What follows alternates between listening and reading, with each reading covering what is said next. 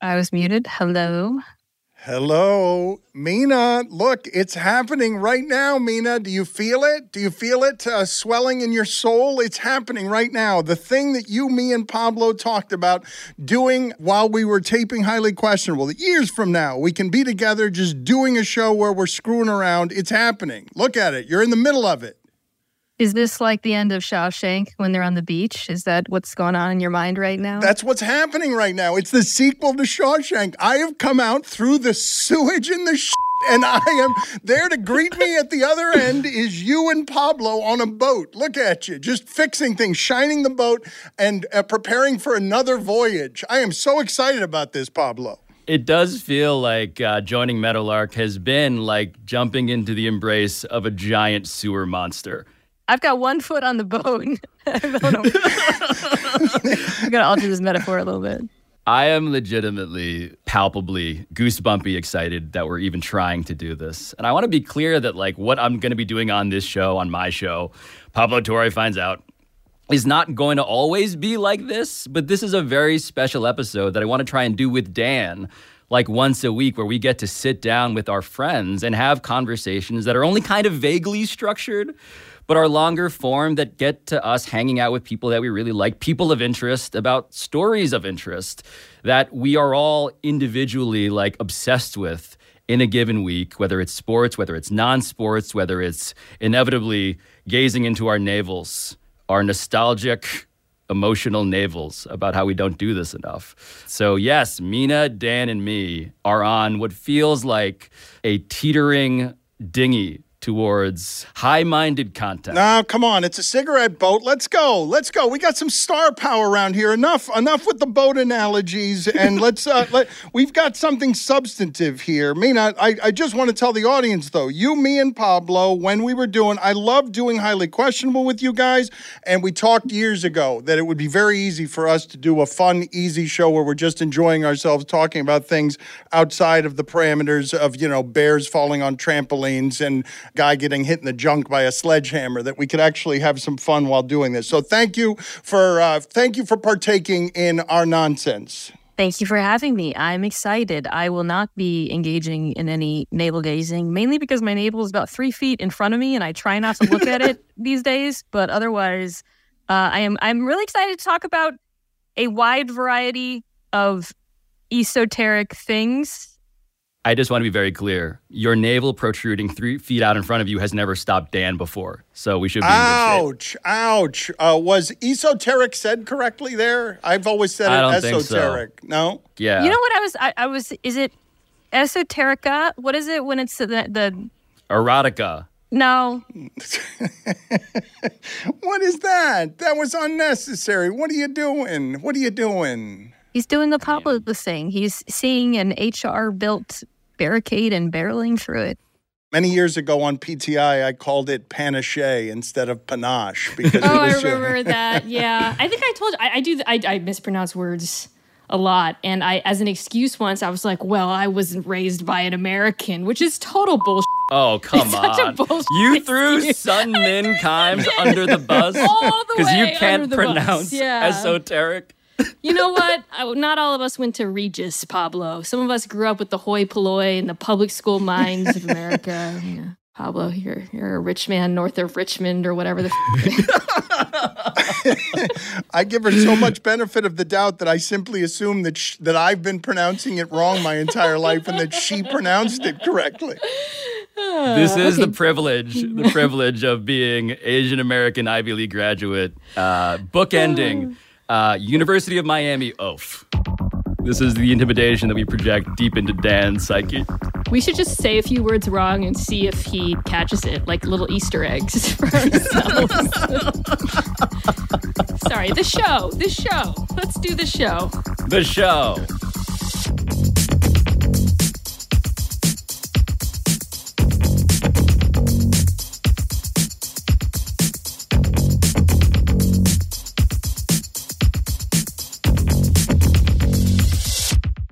All right. So I want to do this a little show and tell style, right? So that means that I have asked both of you to bring in a topic that you love, that you want to set up. I have done the same, and I'm going to go first because it's my goddamn show. So I like to imagine this James Harden story through the eyes of one particular person. I want to figure out what it was like for Adam Silver to get not the video that we saw of James Harden in China, the like very quick clip of him talking about how Daryl Morey's a liar. Let me repeat that Daryl Morey is a liar. I want to imagine Adam Silver getting the fuller version that I had to go and find manually that has like two retweets and 30 likes, that has a little more of the context clear. What do you think about the current team climbing to end trade talks and trying to bring you, bring you back to the team? Well, Daryl Morey is a liar, and I will never be a part of an organization that he's more than. Can you say that again? Daryl Morey was a liar, and I will never be a part of an organization that he's a part of. Legally, it's more hard. It's the let me say it again that sings. It's it's it's the whoops, it's the applause, it's the fact that a guy in China clearly asked this with all of the information that he was seeking already obviously like explosive. Like this is a story to be about China as well as it is about James Harden, but not just in the standard like let's talk about human rights and free Hong Kong and Daryl Morey. Obviously that is to me, clear subtext for why this was so effective, like James Harden stitching a geopolitical fat suit and stepping into it to get traded away from Philly because he can't work for that guy who said that thing that this country cannot abide by. The reason I think it's a China story also, and that applause, that question are so important, is because it occurred to me that James Harden is about as good as you can be at sports while also being a stateless athlete. James Harden does not have a fan base really in the United States of America anymore. His fan base, the real fan base he has, is the fan base you heard hollering and whooping at the mention of Daryl Morey, enemy of the state, being a liar. And I just think it's fascinating when you have a commissioner of the NBA who is managing all of these spinning plates. How do I deal with China, human rights? How do I deal with the fact that young people aren't really rooting for teams or watching games anymore? And into this controversy walks a guy who is as deeply unpopular in America, has no real base. I just want to say two things. One, this is not, we're not putting out the video. Every time Pablo said, this is a China story, Dan's ears perked up like my dog when a piece of food drops 200 yards away. kind of remarkable to witness. But the, second thing I want to say, and, and I, I guess I want to make sure I'm just understand you, you seem to be imputing a lot of intention here to Harden because uh, uh, that is I, I don't think that's the um, the mainstream read on this. The mainstream read is just like he happened to be in China. He's embarrassed because you know he's bet on himself multiple times. It hasn't worked out, so he spouted off. But you are you you got you know James Harden playing 4D chess. I have him inadvertently playing 4D chess. I don't think he walked in. I don't think the guy who asked the question, Dan, was a plant. I don't think it was James Harden planting one of his fans to ask him the question he's been dying to answer. But I have to imagine that James Harden repeating himself in that context. And by the way, after riding the highs of being James Harden in China, like I don't think it's unconnected. I think it's actually entirely about what it's like to be a guy whose entire fan base, millions upon millions of people, Dan, are in China. They've been treating you like you're the Beatles. You're having roses thrown at you wherever you get off a bus. And then you walk into this setting and you get asked a question about a guy who does not believe that he is um, somebody who wants to invest his franchise in you anymore as he used to uniquely. I think that hit James Harden's ego in a pretty special way. I am with Mina on this, being incredulous and skeptical that you are making James Harden, who I view as largely a bearded tool, a geopolitical chess master who is uh, is making the people of China go against Daryl Morey because he had that one sentence of tweet when he is addicted to strip clubs, not politics, and lasted all of six months months with the Nets, or however long it was. Mina, I just like to think of wherever it is that the cultural differences are, the idea of Yao Ming coming to this country and in front of an, a, a, bunch of American campers saying the most inflammatory thing he's ever said, put in quotes, and saying again to people who might not understand the language he was speaking, let me say it again in the same language so that you cannot understand it again. Yeah, when you flip it, it's pretty funny. I suspect in, the you know bizarro version that you're positing, the American campers would have no fucking idea what Yao Ming was talking about. uh, and where I think Pablo does have a point is, you know, I that was the most sympathetic audience James Harden will find in any place, yes. anywhere. But I don't think that matters. I don't think it. Maybe it matters insofar as he clearly feels backed into a corner, uh, which is why I think he did it. Frankly, not due to um, uh, you know he's been reading the Art of War or something, but because uh, he's embarrassed, he's upset. I mean, this is we always talk about how athletes we applaud them for betting on themselves, right? Oh man, he played uh, he, one year on his left on his contract. He didn't take the deal. He was awesome.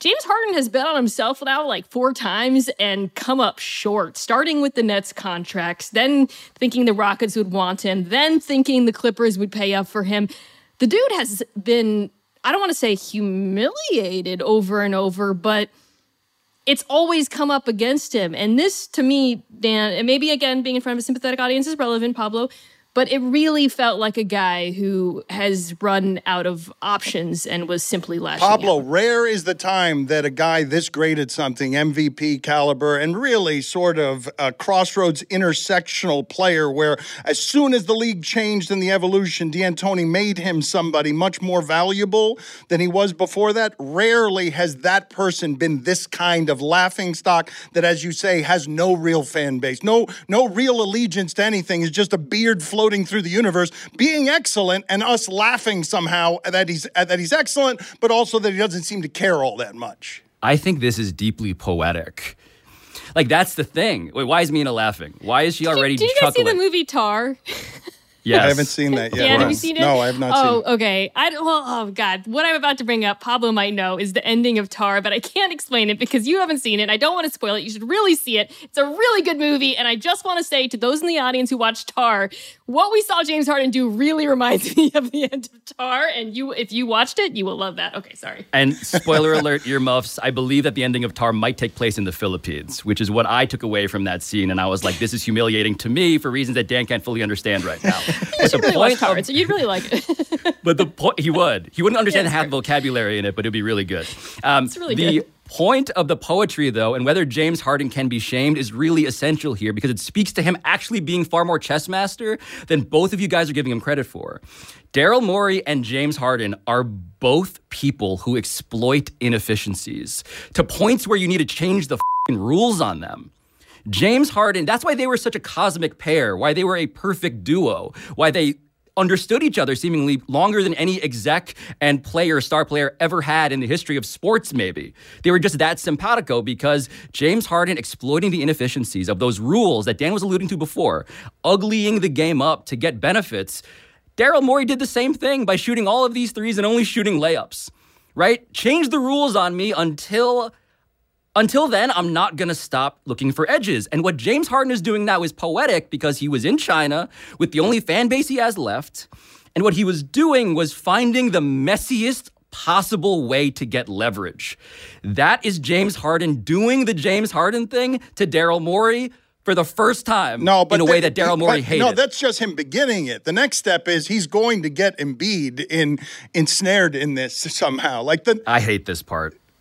But this is the part that ma- this is the only part that matters from a it basketball no, standpoint. It, it, it's unfortunately true that when Joel Embiid takes out Philadelphia as his geotagged location or whatever it is on Twitter, which he did as we tape, and he took out processing dot dot dot from his bio, that actually unnerved me in a way that this James Harden thing only amused me.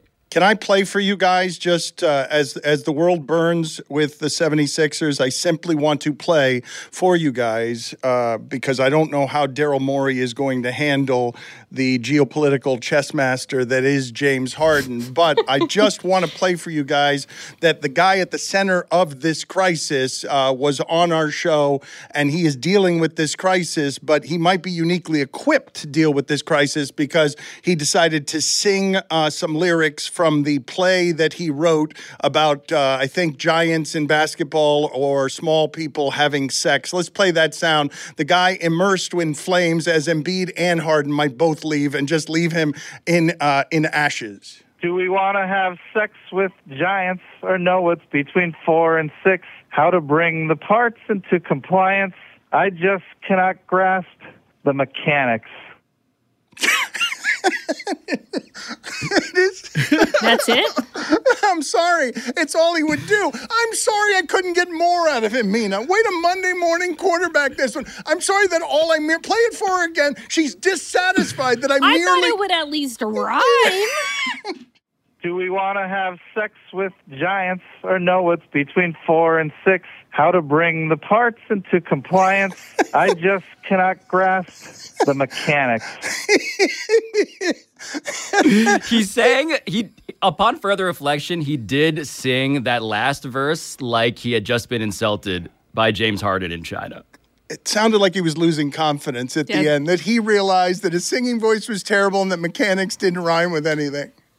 I just like that we're spending so much mental energy analyzing the strategic moves of these two brilliant masterminds when one I is just cannot grasp the uh, mechanics. it, it got a wore a fat suit to get out of whatever, and then one did that. Ah, They're very complicated, the mechanics.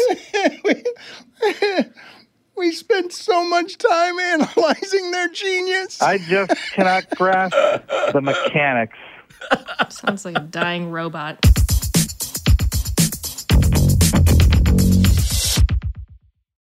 Speaking of robots, okay, my story isn't really it's not a discrete story, although I sent a couple of articles. We sent a couple articles, including one by um, my friend Simon Rich about the threat that AI poses to screenwriting amidst, of course, the writer's strike and all of that.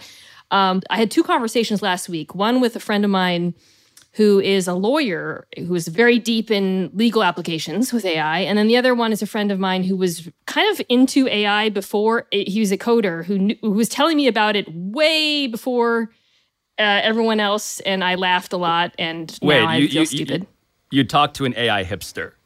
You talked Yes. to somebody who knew AI before who AI was was building cool. like bots and things like in you know 2012 and um anyways the conversation we had was about whether ai affected my industry industry is a little bit too broad probably when it comes to this because the immediate effect is certainly more on sports writing which none of us do anymore but um I have a newsletter. How dare you? see how much you keep up with that. Uh, but uh, yeah, I, I, I want. I guess I just, I, I don't know if you guys are. I'm thinking about it and no, reading I, about no, it as much as I am I, and- have a lot of fears. I got to 50 years old, I feel like, without having a great many fears.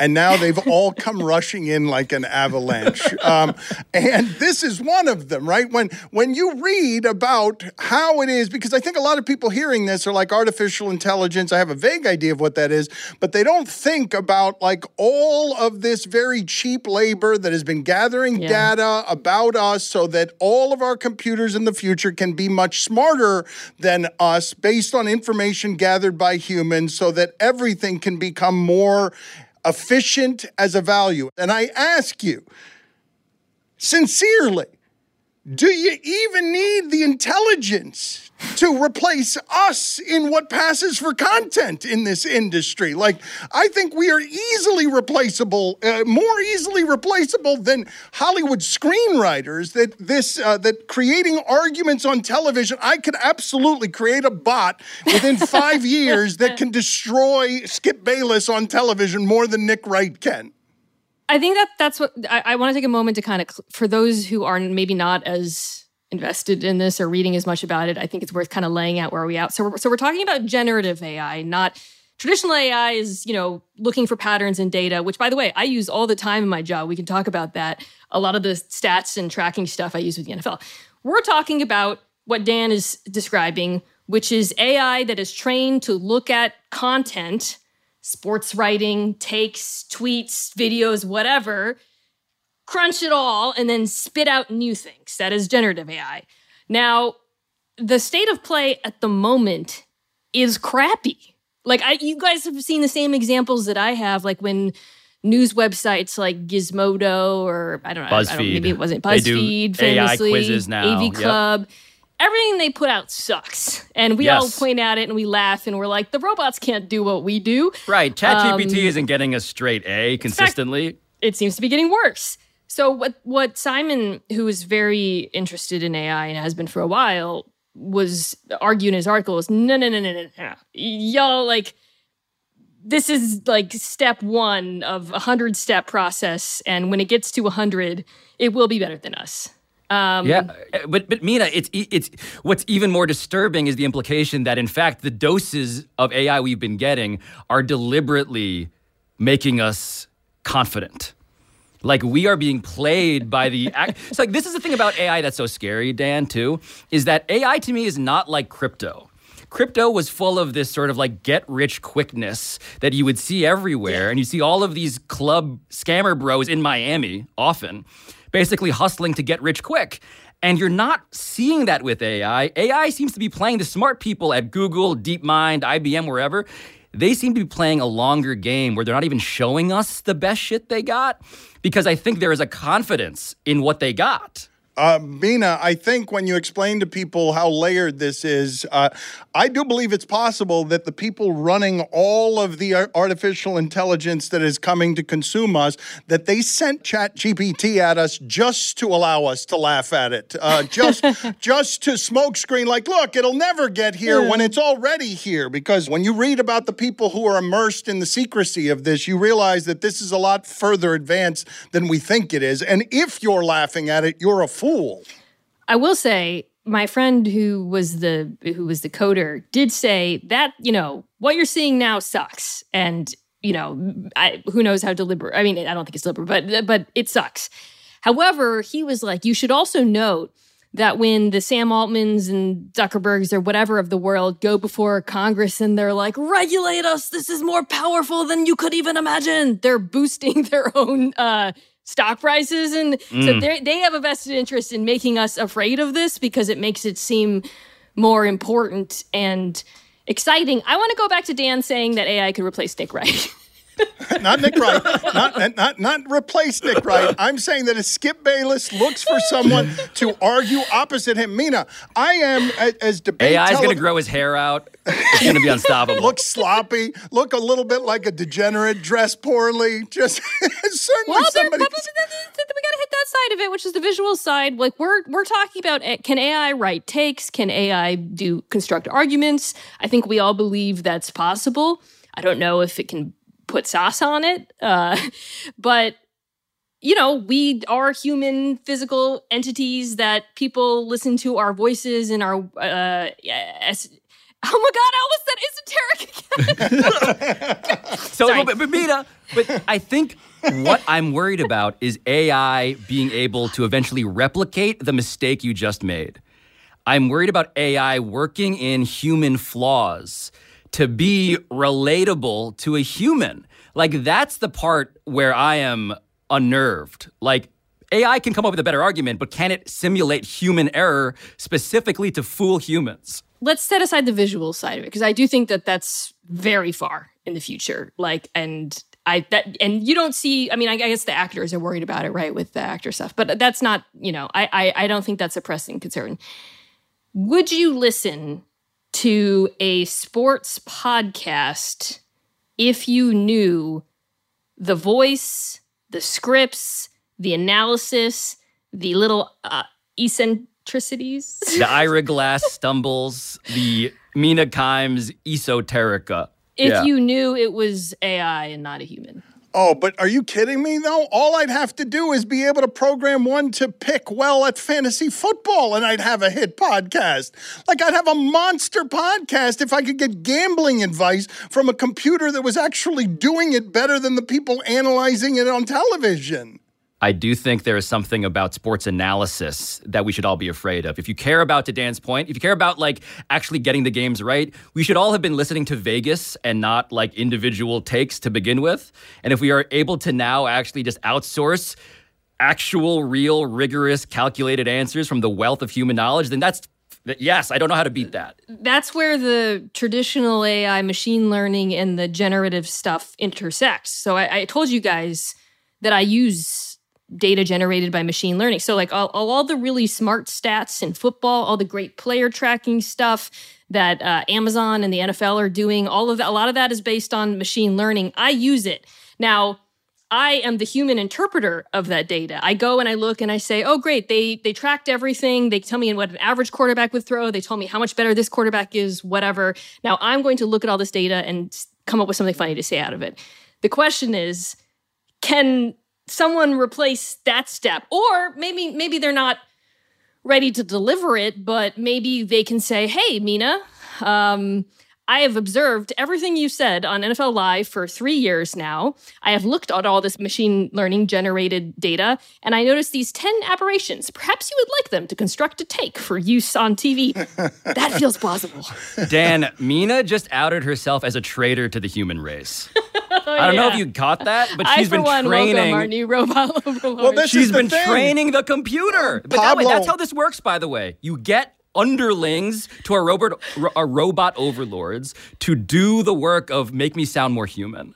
Pablo, Mina at this very, very crowded take trough has become a person who is known for giving information that others don't have.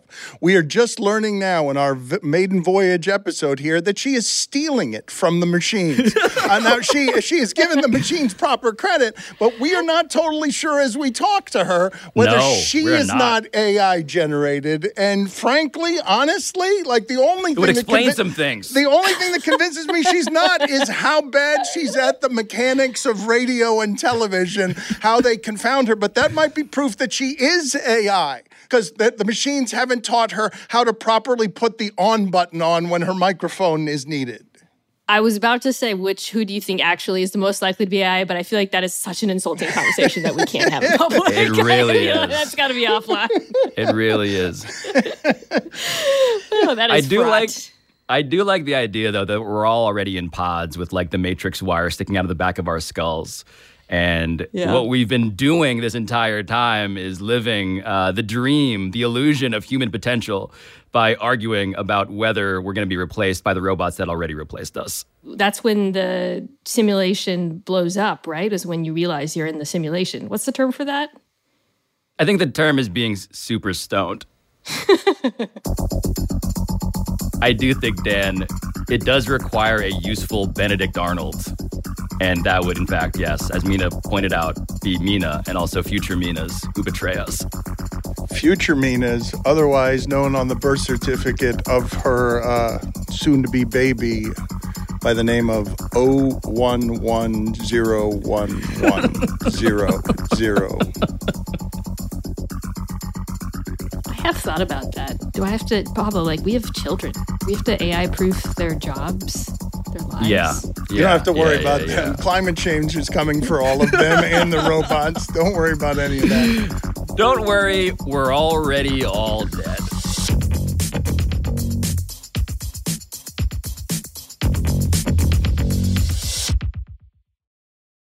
All right, Dan.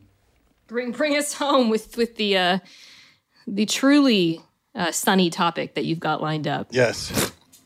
I read a story this week that made me laugh. A handful of people in the mixed martial arts community in Miami have told me uh, last year they were analyzing the games better than I was because they were saying, hey, Tua, no one has taught him how to fall. Someone needs to teach him how to fall. These were mar- martial arts people. And then he, you know, over the offseason does jujitsu and trains in jujitsu so that he can protect his brain in a violent sport from falls that might harm his brain. But this gives me an avenue, uh, Mina, because I really did want to talk to you about what Tua is, because in my history covering sports in this market, I've never seen a player this polarizing around is he good or is he not good? The country is arguing about it. I believe it's at least in part because a whole lot of young people from this generation, uh, social media generation, and also the generation raised in Miami on LeBron, Wade, and Bosh and fighting everybody.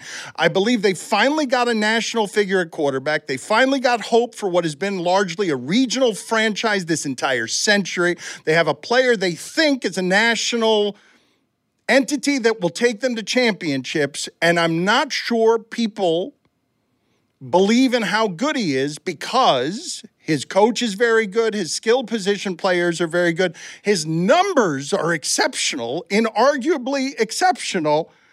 And yet there is doubt about him beyond the health for reasons that I find confusing. And so everyone fights, even though his numbers when he was healthy, Mina, last year, he was Josh Allen without the turnovers. He was Patrick Mahomes, yeah. passer rating, uh, whatever numbers you want to use to measure him, he was absolutely great. Health is the biggest concern with him, obviously, but I want to know what you think of him and if you're willing to rush into fights with Tuanon by daring to question whether or not his excellence is because of him or it's because of all of the pieces around him that make him more excellent than he actually is. How did you use a jujitsu story to lure me yes. into this toxic That's fray right. yet again? A, a, bit of a jujitsu move, you might argue. Oh. oh, I was ready to make a bunch of jokes about the uh, the martial arts experts saying that, uh, of course, martial arts helps you. Um, well, I think you put your finger on something that's not just true of Tua, but – is is true just largely of the quarterback position, which is that the discussion of who is truly great and who is not is always going to be incredibly fraught because it's the most contextual position in professional sports, any sports, not the NFL. It is so hard to separate quarterback play from circumstances, coaching, schemes, all of that.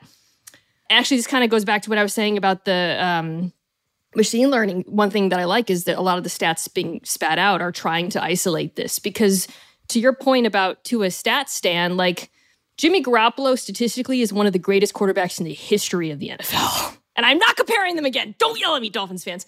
Kind of am. But my point is feels like you are. It's really like you, you he really is, by the way. Like if you look up you know, all time career leaders, like hundreds of years, you will see Jimmy G at the top of every list. Um, I, is, I, I just, love that you have them playing football in the 1600s, and there was some guy hundreds of years ago just tearing up the field with when, slants. You know, when, when Two Boots Carlson was, I don't know. But, anyways, my point is, um, you know, there, there are, it, it, stats matter, but with the quarterback position, it's not that they matter less, it's that they're harder to evaluate. And I think with a guy like Tua or just any quarterback, when the circumstances are good or when they're really bad, by the way, which was obviously the case with him earlier in his career, when when context is like so complicated, it's really hard to get at this sense of like what's real, I think. Um, or at least it's hard to arrive at a consensus of what is true. There are certain yes. quarterbacks, we watch them and we're like, yeah, Patrick Mahomes, that's the best. Aaron Rod, whatever. I look at that. I know it's great. It's borne out in the stats. I don't care who's playing with him. I see it with my eyes. And I think with Tua and, and, and some of the other quarterbacks um, like him, it's complicated. It's really, really hard for everybody to agree. And that's why it's so toxic. Because if it was easy, if everybody agreed he was good or bad or mediocre, mm-hmm. I don't think it would inspire this kind of reaction. Um, and it is unique to the position because the position is so freaking important. It's it's it's a position that's hard the hardest to evaluate, the most contextual, and the most important. and like eh, that is such a toxic brew from a take perspective. Yeah, it does feel like the accidental through line of the three topics we selected are human beings, flawed human beings asserting that they matter, that they can control their own destiny.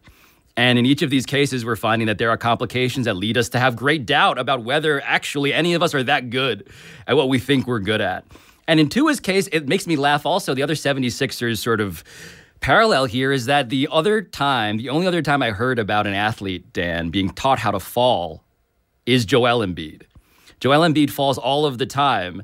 And Mina has made fun of me for bringing up that in fact these are not flops. These are biomechanically They're optimized moves to protect a very large and fragile offensive body. flops. Offensive flops. He has been taught to protect himself by yes doing the thing that may look to the naked eye like he is in fact just trying to draw a foul.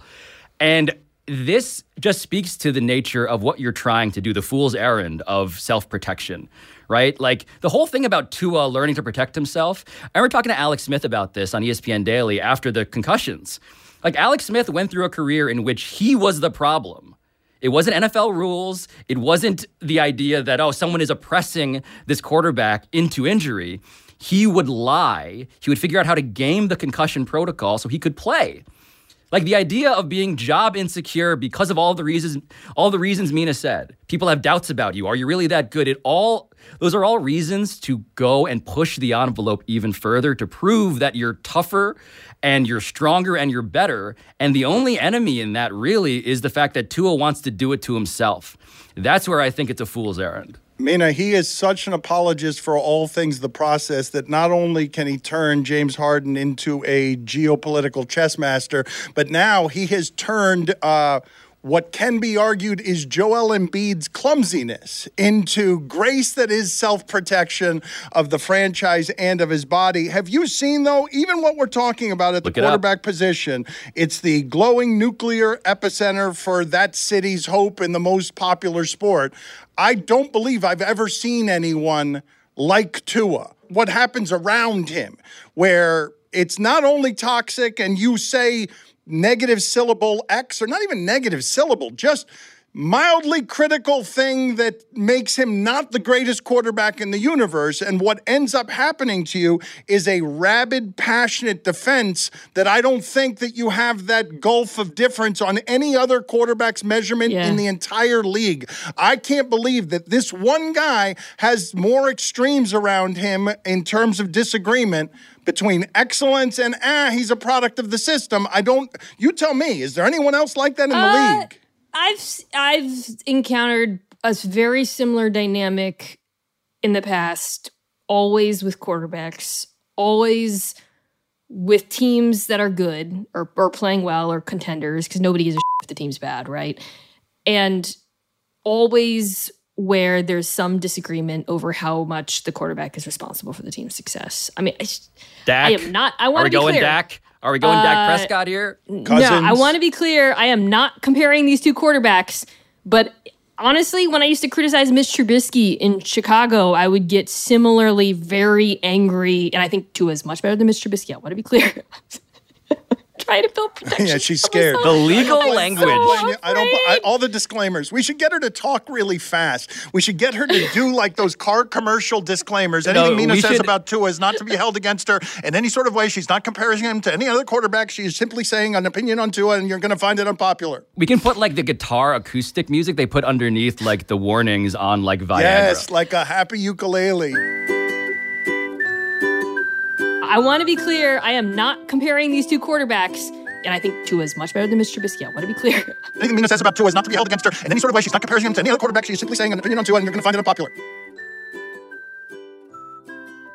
Listen, my, the point I'm making is, you know, the fans really wanted to believe because I think, and I and I also saw this with Jimmy. Although I think um, Niners fans were more, much more split on him, but I don't think and this kind of actually weirdly connects back to the AI discussion, Pablo. Um, I don't think fans like the idea of a team not being quarterback driven, even though mm. we just like the San Francisco 49ers, it does not matter, right? Like we have seen that. Yes. And uh, and I think their fans right now are like, all right, we get it, you know, whatever. Although actually they're not. No, they're starting to be like, what, you don't believe in Brock Purdy? And I'm like, oh my God, we're going to do this again. How many times are we going to do this? Like, but Mina, it is. A, I feel like it's a little different between Trubisky because you have a very small sample size of Tua being amazing. Like you yeah. have, you, it's not just this false hope. Trubisky didn't have games like that where everyone laughed at Trubisky, laugh, you know, national, even if he may have been one of the best uh, quarterbacks. People thought he was good, Dan. I I've lived through a full season of people arguing that he was quite. I remember it very vividly, okay, and I'm not. But, I do okay. think but Tua's the, played at a higher level. I think Tua has. Um, very like unique traits in terms of his accuracy anticipation that uh, are responsible for his success and are not he's not just a cog in a machine in the way that like a Shanahan quarterback whatever. But my point is that, that I want to make is like you know I, I just think you're asking about why is it so toxic and why are fans so impassioned around this one quarterback? And I really think fans want quarterbacks. They want to obviously they want their quarterback to be good and they believe, but they also want him to be the driver. Like they Yeah. they they don't they want you to look at this team and say, We've got the guy and he is why we are winning. And if you're like, well, there's a lot of reasons why you're winning, you know, they don't like it. It, it does remind me of AI. It also reminds me of how. Ever seen those like uh, those videos of scientists feeding a baby condor? What they do is they wear a very sad and obviously fake puppet on their hand of a condor, kind of bald, like fake feathers, and they feed food into the baby's mouths because the babies need a familiar face to give them this, even if it's a shitty facsimile. And that's what it feels like with AI. That's what it feels like with a quarterback who isn't responsible, but the coach knows that actually it's better if this guy is the face of our team because I can't be the face of the team. It needs to be the quarterback. We just need to be fed something in a form that we're familiar with. It's like how John Harbaugh, so he's got nerds in his ear telling him when to go for it on fourth down. But for the cameras, he's like, hey, Lamar, you want to go for it? All right, dude, yeah. And it's like the fans are like, yeah, yeah, yeah, quarterback wants to go for it. We're aggressive. There's a nerd in his ear telling him to go for it. No, but that, that that's same Yes. mechanism. Same mechanism. Yes. Mina, I just wanted to say, in completion of the thought on Trubisky, what I was trying to get to is that Chicago Bears fans, given that Jay Cutler is the best quarterback they've ever had, have no idea what a good quarterback looks like. So they would choose to Yeah. believe in Trubisky. But I was derailed by the uh, bird example of Pablo because I'm not making up what I'm about to say here. Ron Magill our uh, resident zoo expert went many, many steps beyond that. There was a giant bird. I don't think it was a cassowary, but it was somewhere near the cassowary family. A cassowary can disembowel you and is dangerous, so it wouldn't be a cassowary. But Ron Magill had to dress like a bird and do a mating dance in front of him and then bend over in front of the bird as the bird came and uh, released into a receptacle that he had in his uh, in in in a you know where it had to be where it had to be. Yes that's something our animal expert did and i just thought i'd share that story with you because it's one of the most magical stories i know He was like a blow up doll bird. Yes, yes. for, uh, he was dressed in a bird costume. He's got a ridiculous mustache, but he brought that bird to um, to climax. Yes, by doing a dance in front of it and then bending over in front of it. That's correct. Can furries be birds? Because birds have feathers, not fur. I just cannot grasp the mechanics. So too have we reached our climax. I don't believe Ron Magill at all that that was the reason he did that. But I think we're fun. done. I think we too, like that bird, are done.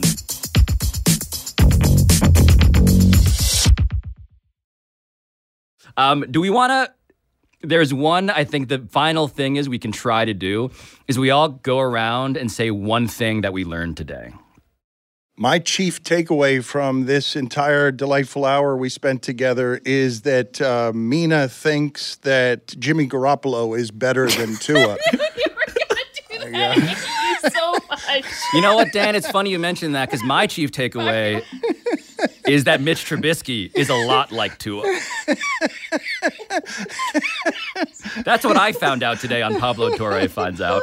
Mina, what did you find out? What did you learn, Mina? What did you learn? Uh, I'm still thinking about Ron Magill as a bird furry, but I, I, I do I do want to say it's been a you know I haven't had a chance to work with Pablo now for a little bit, and your ability to turn everything into a Sixers topic is truly incredible. Like I, it's really unparalleled in our industry, and honestly, I'm not even sure an AI could replicate it.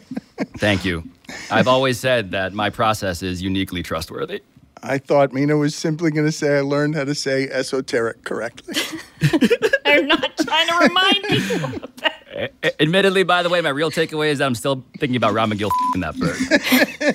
No, He got- no, yes, Oh. thank you, Mina. Sorry. Thank you, thank you for the correction. That's correct. My real Mechanics are takeaway not is that hard to understand. Ron Magill bottoming that bird. I just cannot grasp the mechanics. Oh God. It's horrifying.